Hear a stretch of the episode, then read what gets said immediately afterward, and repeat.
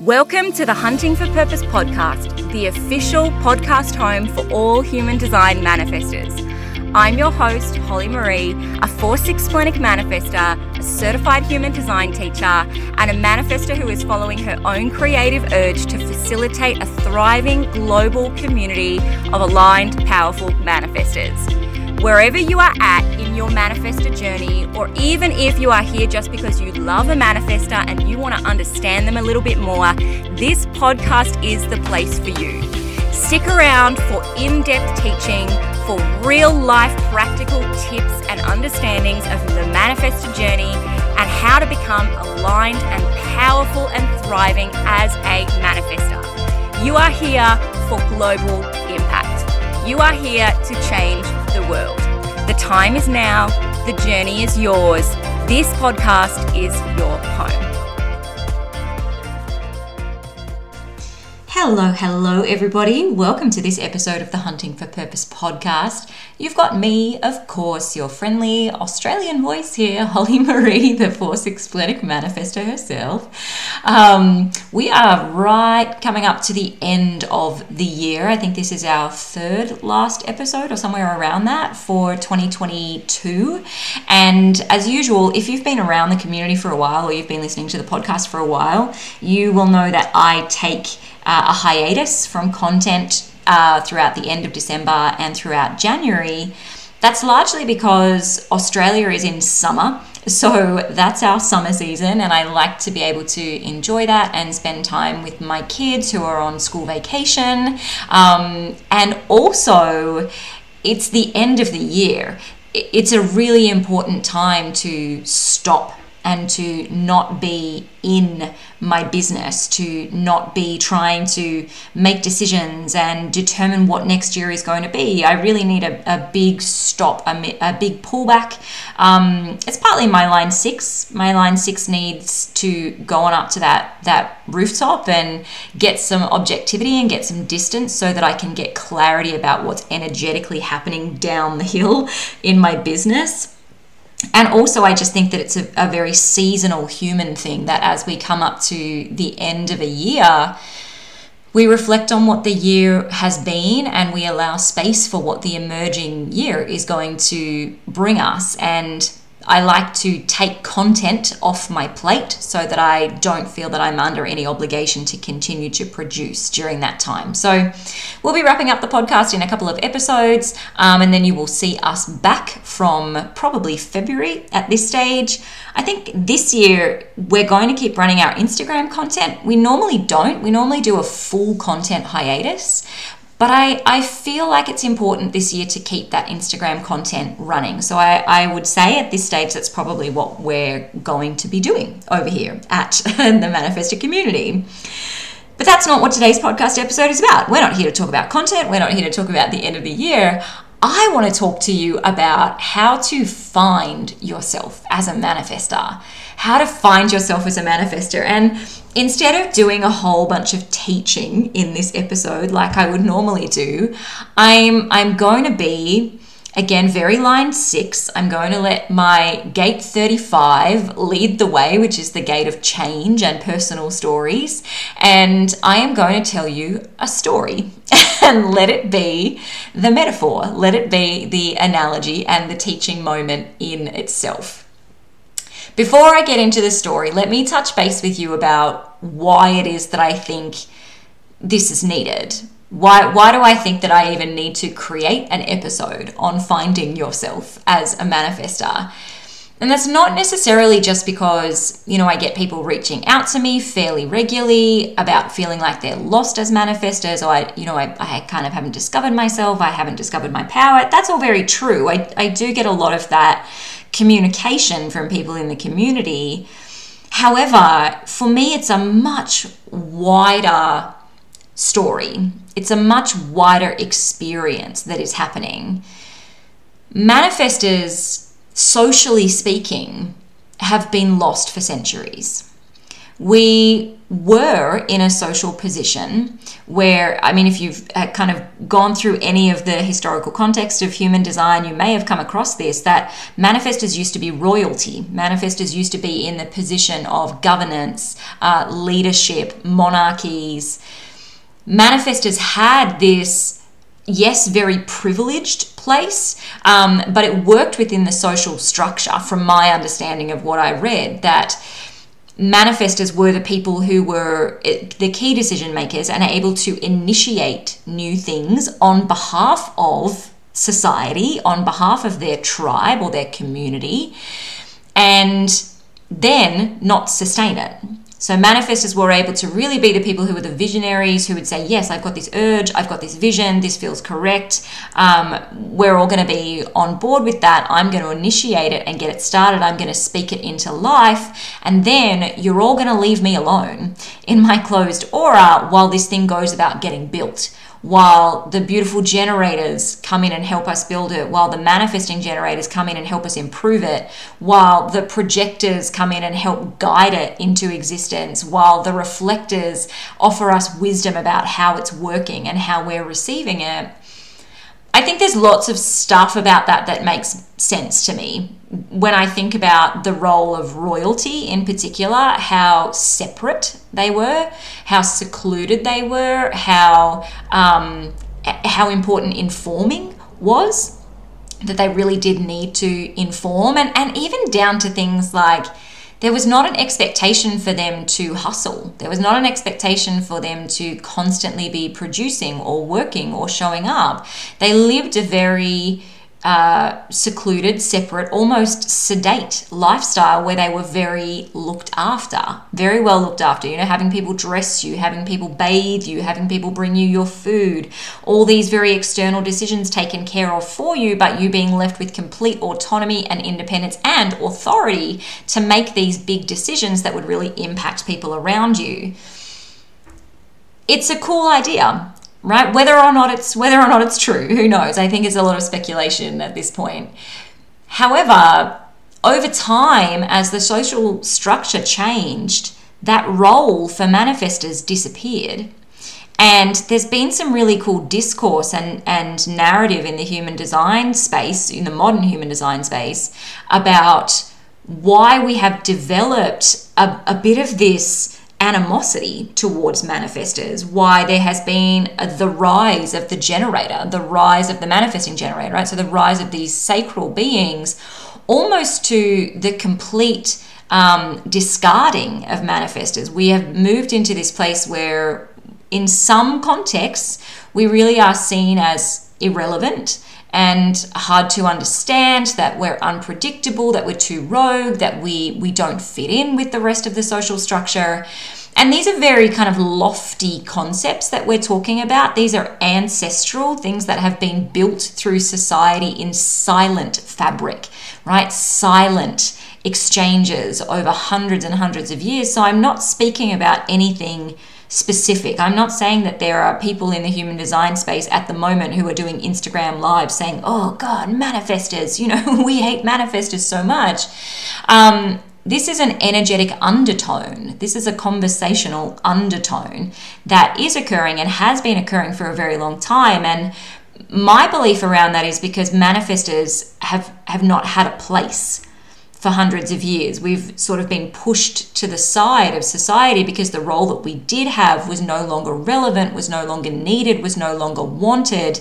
And then we were these closed aura people in in kind of big balls of power that didn't have anywhere to go that were were just left to our own silence in the modern day, what that has created for us is generation after generation after generation of manifestors who are simply lost. We're lost. We we don't have anymore an inherent understanding of the worthiness of what we do, the value of what we bring. We're not taught to initiate. Um, we're not encouraged to correctly inform we are not given space and support to rest when we need to rest, to create when we need to create. All of these key aspects of our archetype that are just fundamentally necessary to who we are, we have not been educated on, we have not been supported in, and unfortunately, for most of us, what has happened is that we've received the opposite. We've actually received trauma, we've received wounding, we've received extraordinary resistance and pain from family, social networks, uh, workplace settings, um, school, you know, education institutions. When we have been our manifestor selves, it has been met with multiple levels of violence. That that has fractured us as manifestors and, and that's been handed down and then handed down and then handed down. And what I see now is that we have this position, and largely this is why I continue to do the work that I do. Largely now we have this 9% of the population as manifestors who simply do not know how to be manifestors we are wounded and we have to heal those wounds. We have to identify those wounds. But then additionally, we have to relearn. We have to relearn how to be manifestors. For our lifetimes, this is the first time that we're learning how to be manifestors. We don't know. Most of us just simply don't know. So, this sense of being lost is a very real sense for us, but it's on a deeply profound pivotal, fundamental energetic level. Our souls, as manifestor souls, have a, a sense of being lost. Our energy as manifestor energy is lost. Our minds as manifestor minds are lost. Our space in society as manifestors is lost. And the work that we are doing individually and collaboratively together here in the manifestor community and i see beautiful branches off of this happening everywhere other manifestors starting up you know groups and conversations and meetups and events and it's so beautiful to see because this is how we do it. We create this kind of spider's web this network. We are in the reclamation we are. Right now, we are in the reclamation. We are doing the work of the reclamation. We are recarving a space for ourselves in society that will be relevant in a completely new way to what we used to be. But through all of that, it's so important to acknowledge that we feel lost. And how, as manifestors, throughout this process of rec- reclamation, how do we find ourselves?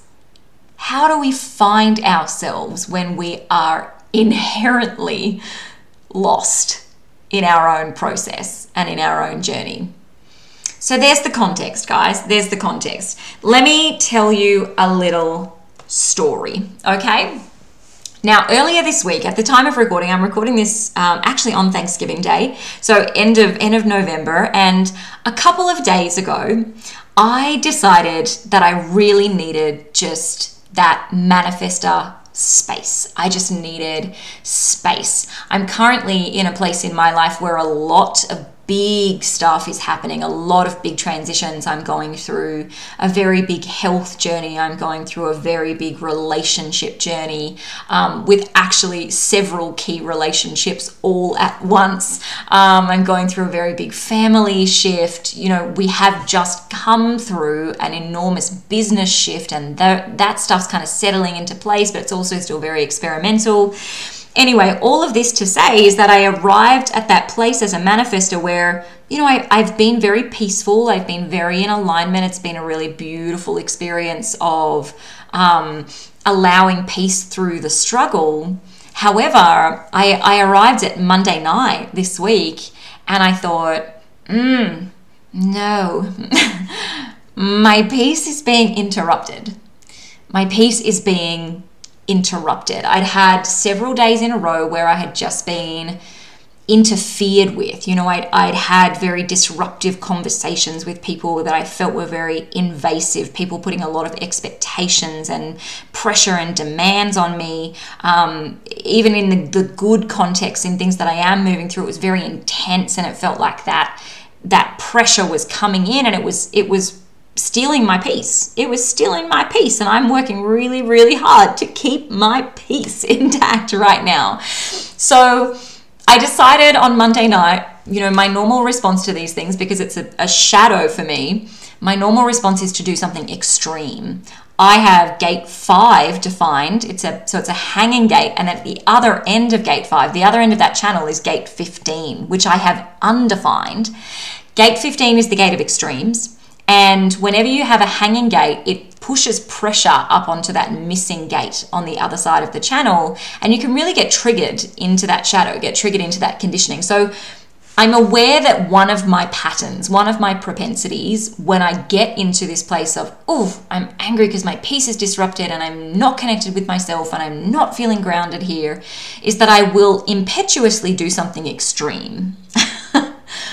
I decided somewhere at around 11 pm on Monday night, after I'd listed through a number of ideas, which included, you know, getting several more tattoos, packing up my, my whole life and my kids' life and moving to Sweden, um, like going, leaving my business behind and going and getting a full time job, going back to university, all of these crazy, extreme ideas, I let them move through me and I decided no, the best thing for me to do here is that tomorrow I'm going to take some time and I'm going to go for a hike. We call it bushwalking here in Australia. I'm going to I'm going to go bushwalking. I love bushwalking. I have always loved bushwalking, the ability to kind of meander through nature. Um, Australia has extraordinarily beautiful patches of nature. Where I live, we have a lot, I mean, hundreds of just remarkably beautiful walking trails. Um, and I normally am, am, a fairly regular bushwalker, but throughout COVID, um, and then we've had a lot of really wild weather since we've come through lockdowns. I haven't I haven't been on a kind of a big hike for quite some time. So I decided I wanted to go on my own. That's I didn't want anybody else in my space. I wanted to just go on my own and I wanted to think and I wanted to talk and I wanted to let things out of my throat and I wanted to move my body and I wanted to have no timeline, no timeline expectation on me. So I, I, packed myself up and I packed food and I packed water and I drove about an hour out of town to a place called Booroomba Rocks. Um, it's an Aboriginal word, Booroomba. It's in a place that we call the Namadgi National Park. Again, Namadgi is an Aboriginal word paying heritage to our beautiful Indigenous brothers and sisters. The Namadgi National Park is a huge national park that borders the city that I live in, and Booroomba Rocks is a gorgeous bushwalking location that I have done before. It takes, you know, but it does take a little while to get there. It's usually an, an hour and a half to a two hour hike. Okay, so I, I, packed myself up and I drove out there and I had this beautiful time in the car on my own, being out there. And I arrived and there was nobody there. The car park was completely empty and I took a big breath of relief. And, you know, it's just me. It's just me and nature. And for the first hour of my walk, it was bliss. It was absolute bliss. The landscape was beautiful. I mean the the just the pure beauty. I have gate 58. That's my my conscious Jupiter gate. So, you know when we were recently talking about money, I spoke a lot about the Jupiter gate and how it has this connection to your relationship to prosperity.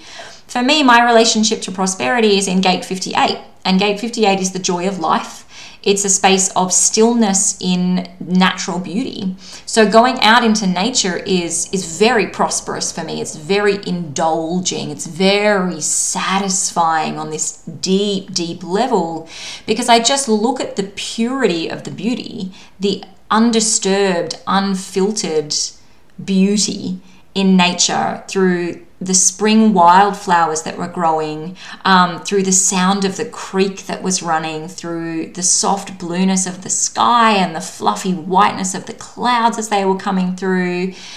We also had severe extreme bushfires back at the end of 2019, and the trees have still not grown back. I mean, these are trees that are hundreds of years old the trees have not grown back, they're still charred and blackened and, and empty. However, all the ground vegetation has grown back. And so there was this beautiful um, just dichotomy, this contrast of green, lush, spring flowered undergrowth and then these black spindles of trees cast against a blue sky. I mean, oh, delicious and the birds that were around and the wildlife that was there. And you know I, I spoke to the trees and i spoke to the flowers and i stopped to sit on the rocks. And it was just a very manifest a peaceful time.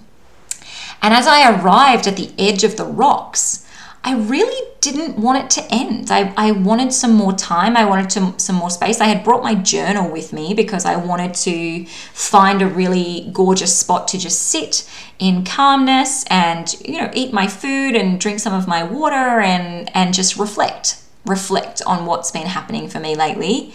Again, one of my gates is um, gate 64. That's my conscious earth. So your conscious earth is all about what grounds you. If you can dive into that energy, you can find grounding.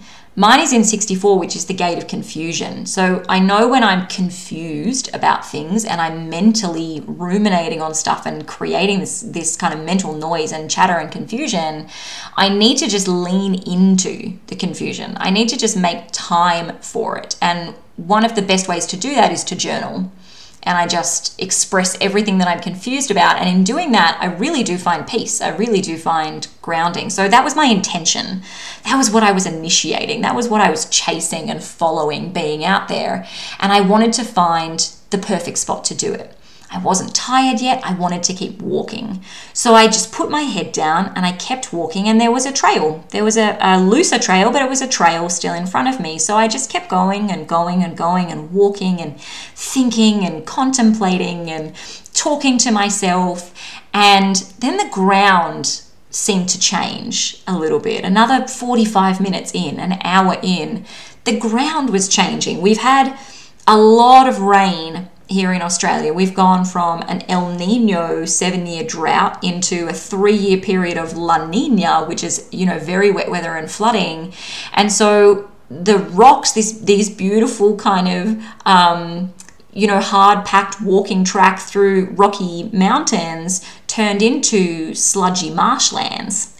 and I was I was walking along very muddied tracks and coming up on these big kind of patches of muddy puddles and having to problem solve them. Oh, okay, I do, you know, can I walk through that? Can I walk around that? What do I do? How am I going to get past this without getting stuck in the mud?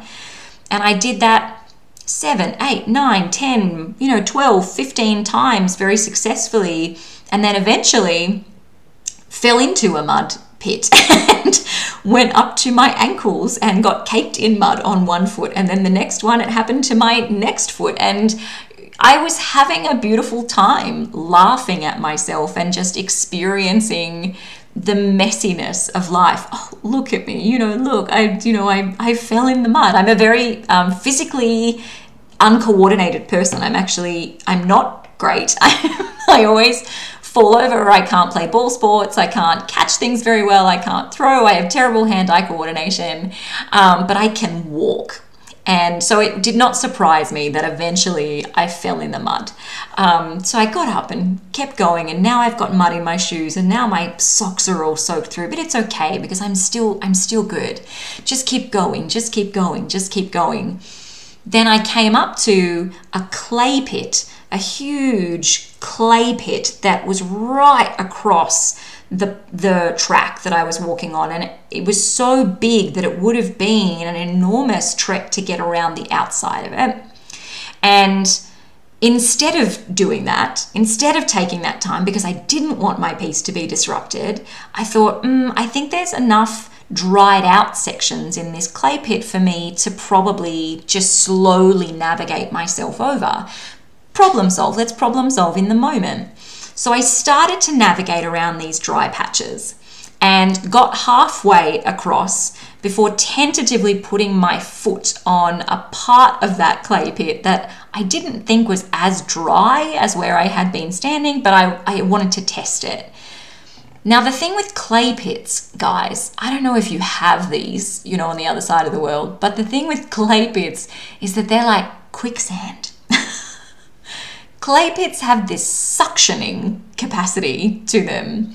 And so, as soon as my foot hit the surface, my whole leg just got sucked down into the clay pit all the way up to my mid thigh. And all of a sudden, I found myself crouched like a frog with one foot on this slightly dried out piece of clay, and my other leg completely sucked in to this very, very deep pit of clay. And all I could do was laugh.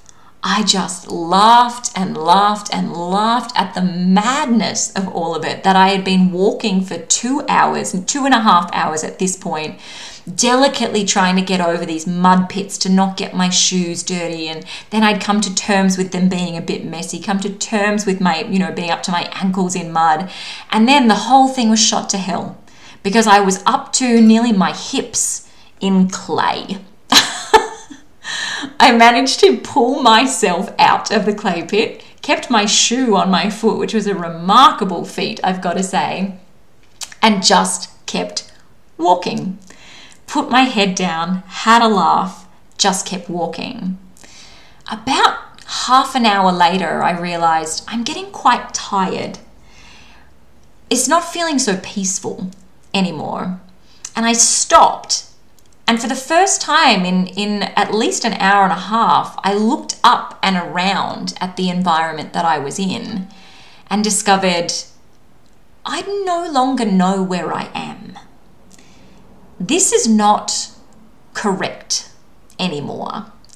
I checked in with my spleen. My spleen said, no, we are not in the right location. This is not this is not the safe place to be. Now, I didn't want to freak out. I didn't want to get worried. This, there was no point, you know, losing a cool head. I thought, yes, I'm lost. I can confirm I am lost. I am no longer in the correct environment. This is not the place that I want to be in, that I need to be in, that is supportive for me to be in. I'm not enjoying this anymore. What I'm going to do is go back the way that I came. I'm just going to go back the way that I came because even though I've been walking for nearly three hours at this point, that means I've got three hours to get back to where I was. And if I just work harder and walk faster and push a bit more, that's everything's going to be okay because I will backtrack my steps. Now, this is such a beautiful metaphor for us. I think all of us as manifestors, but all of us just as humans, and certainly for me on a personal level, this was an amazing metaphor. That the immediate response when we find ourselves lost is to say, What are the steps that I know? What are the steps that I have just walked that led me here that I can now reverse? I'll just walk back along the path that I came to get here. It makes perfect logical sense. But in our, our lives, in our personal journey, and certainly in my bushwalking journey, we very quickly discover we can't go back the way that we came. Because often the reason that we have arrived at the place that we're at and we have opened our eyes to see that we're not in an environment that is supportive of us anymore, right? Oh, my workplace is not supportive. Oh, the family dynamic I've got going on is not supportive. Oh, the way that I manage my energy cycles is not actually supportive. The way that I'm running my business is not actually supportive, right? All of these things, then they're not the way that I need them to be as a manifester. And I got here because I just put my head down and took one step after the other, after the other, after the other, problem solve, keep walking, step, step, step, problem solve, keep walking, step, step, step. I don't know what the environment looked like as it changed to get here. So, walking back the way I came to backtrack myself to some old version of me, while that seems safe and that seems familiar, is not actually going to get me anywhere because I can't go back to that person that I was. All I can do is go forwards, but how do I go forwards into an unknown territory when I don't I don't know what steps to take anymore. Back to my story. so I started backtracking which initially felt very correct. It initially was very good. The landmarks were correct. I, I came back up to my good old friend, the clay pit. This time I managed to navigate around the outside. Took me a good 20 minutes, but I got right around the outside of the clay pit, turned around, took a photo of it, said, Thank you, clay pit, for not sucking me in this time. Felt very smug and proud of myself. And once again, put my head down and just kept walking.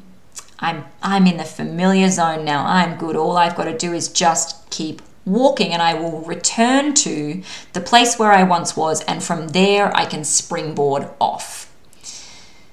About 15 minutes later, somewhere, somehow, and I'm still confused about what happened, I found that I was nowhere. I thought I was following a trail, but I was no longer following any kind of trail that I had been on. I was in an entirely unfamiliar environment. Out in the national park, there is no cell coverage, no mobile phone coverage. I had no way of getting a GPS location, of knowing where I was, of calling anybody for support. And I did. I, I spent a good 15 minutes walking around in circles, walk in this direction, walk in that direction. Can I find my way back? Can I find this familiar place? Before acknowledging I am profoundly lost now. I'm profoundly lost. Now I am in the most unfamiliar environment that I have been in across the whole course of the day. That potentially would have been the moment to panic. And for about 10 seconds, I did think, fuck, fuck, fuck. what? What have I done? Where am I? Before I realized, hey, being lost is all right. It's okay for me to be lost because there are plenty of ways to be found when you're lost. And it doesn't matter if this is a bit silly. It doesn't matter if I made some mistakes getting here. It doesn't matter if I was a bit naive or a bit ignorant or I wasn't paying attention. It doesn't matter if I could have done this better. I'm here because I'm here and this is the journey that I have walked. And so, what do I now need to do to get myself found in this place? I walked up a mountain to try and get as high up as I could to see if I could get some cell reception. Managed to find one bar, a very weak bar of cell reception, and from that vantage point, I could also see a big fire trail, this big fire trail road, which at first was, ooh, I'm, I'm saved, I'll follow the fire trail. But as I was looking along that fire trail, what I realized is that it was a good seven to eight kilometers. And I have no idea how many miles that is. Some, some Northern Hemisphere person is going to have to Google that. It was about seven to eight kilometers of just fire trail, just road that was leading well into the mountains and not anywhere that I could see. It was not leading to a destination. It was a, a, an initial feeling of, oh, that's great. Here's this, here's a road. There's a road. I've been lost. And look at this road. There's a direction. There's a savior. I can just move myself onto this road and keep walking along this road, and I will eventually get somewhere. But instead, I stopped and I looked at the end destination as far down the track as I could see and realized that's not taking me where I want to be going either. That's not landing me in the environment that I need to be in. So instead of continuing walking, knowing that it was getting to late afternoon, um, that I was running out of water, that I was wearing a t shirt and clay covered leggings, and mud was filling my shoes, and I was uh, assumably kilometers away from any track that would get me back to where my car was parked, I decided I need help. I need help. I need someone who can place me. I need somebody who can move me into the space and the environment that is correct for me. And all I need to do here is just reach out and get that help. So I took the very sketchy half bar cell service on my phone and I called emergency services. In Australia, we call it search and rescue, right? When you're you're lost out in the bush. Um, I called search and rescue, and I, I at first I felt some shame. I felt some shame at that. I thought, oh, this is overkill. I should be able to help myself. I should be able to place myself. I should just be able to keep walking and, um, you know, be braver and, and be more robust until I realized this is the bravest decision that I could make here.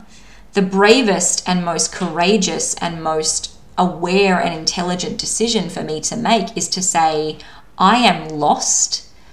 I don't know on my own how to be completely found here, and I need somebody to help me become found.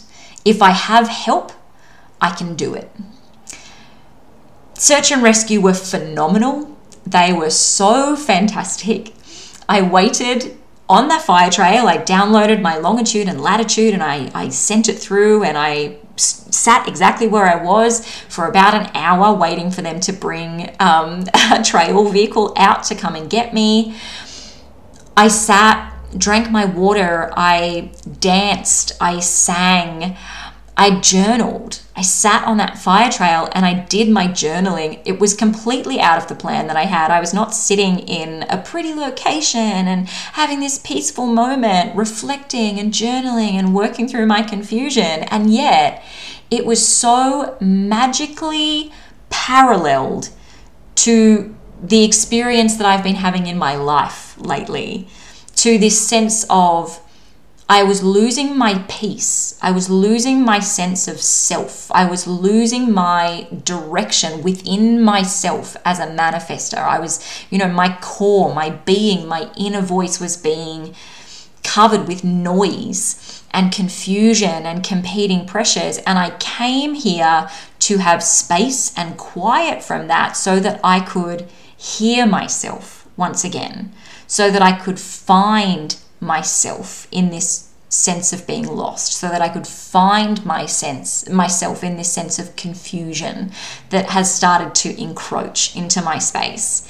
And no that didn't look like sitting on a beautiful rock on top of a mountain overlooking spring flowers while birds you know flew around me. It looked like being covered in mud and clay and sitting on a gravelly, rocky fire trail in a tiny patch of sunlight, waiting and waiting and waiting for a rescue vehicle to come and get me. And yet, it was precisely 100% the lesson that I needed.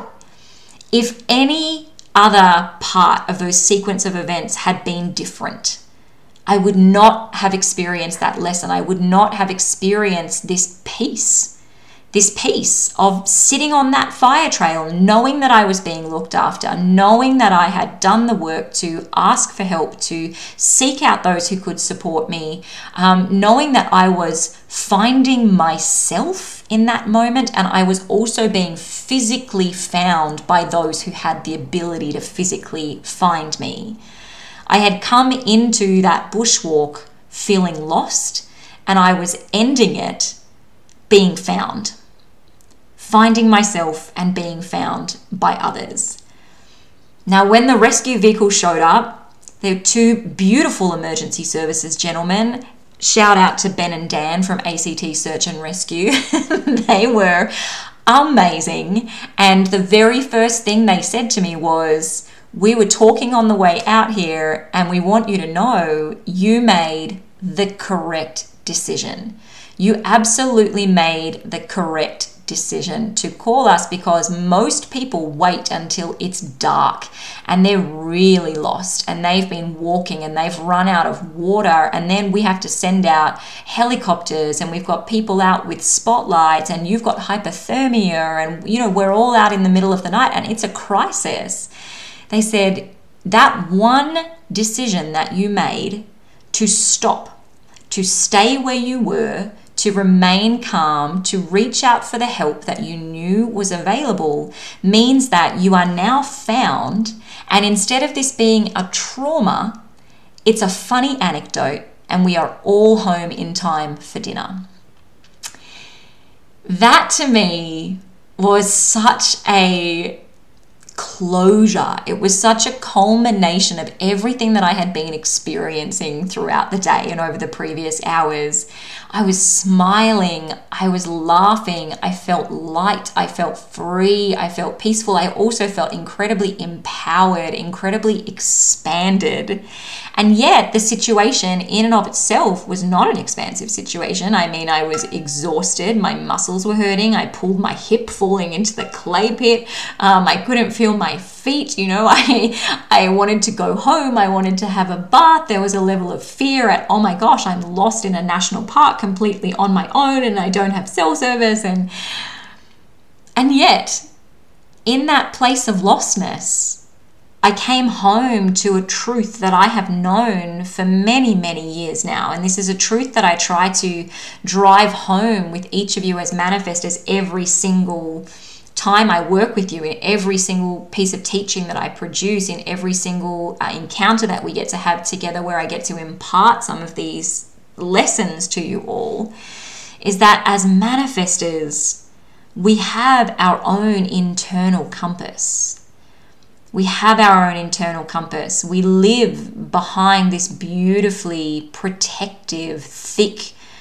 closed energetic field. We live behind the closed aura. And within that aura, we have our voice.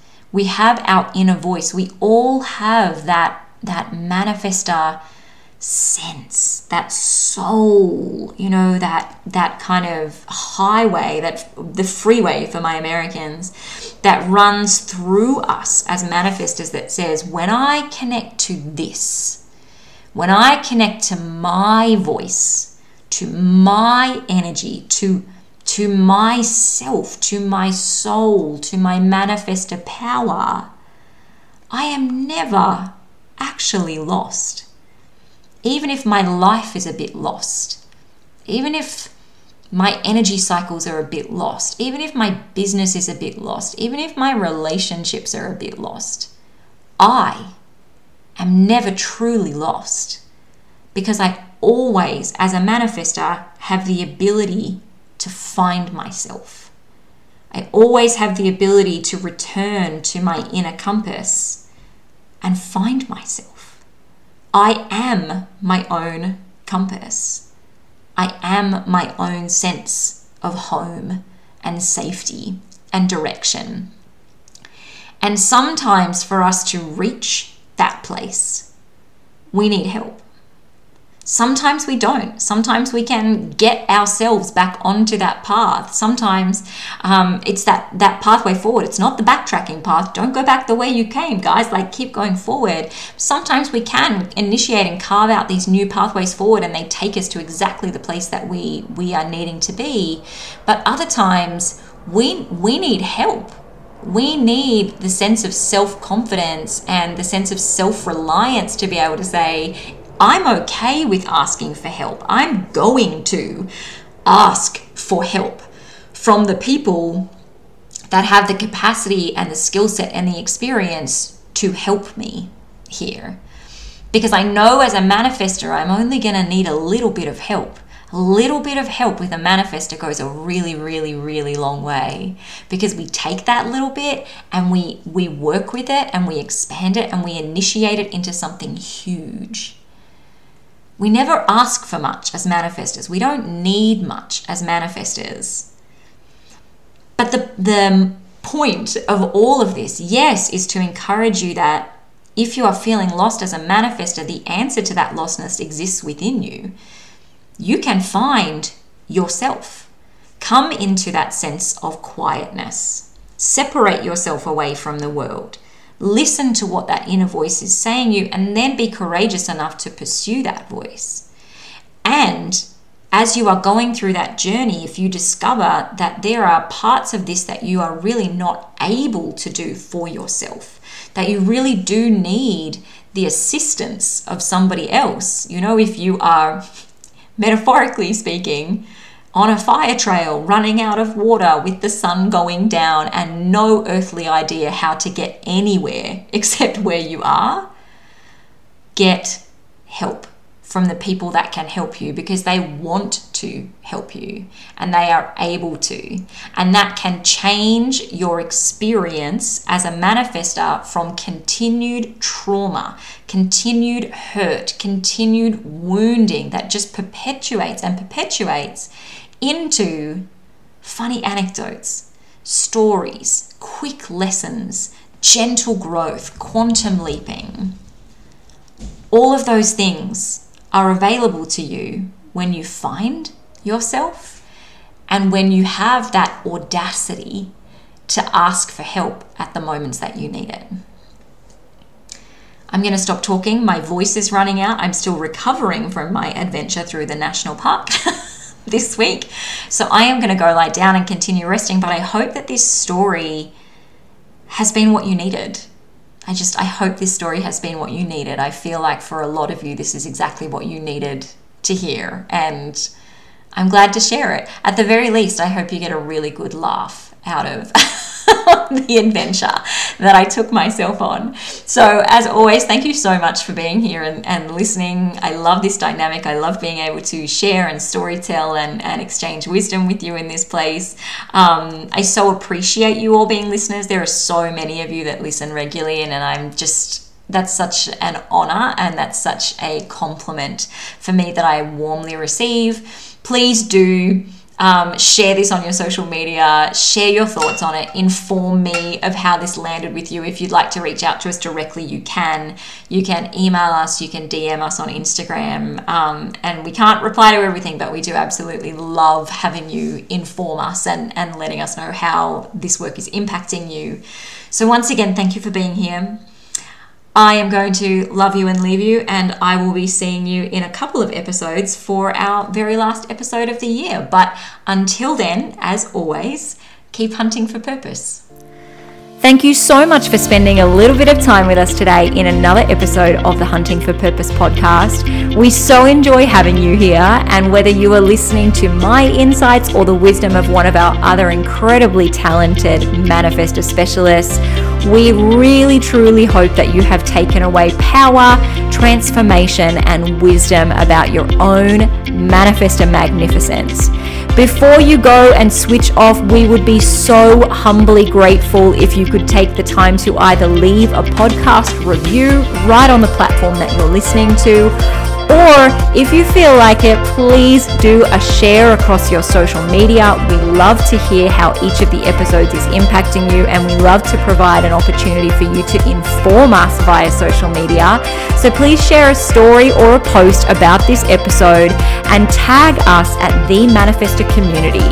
Until next time, please, manifestors, keep hunting for purpose.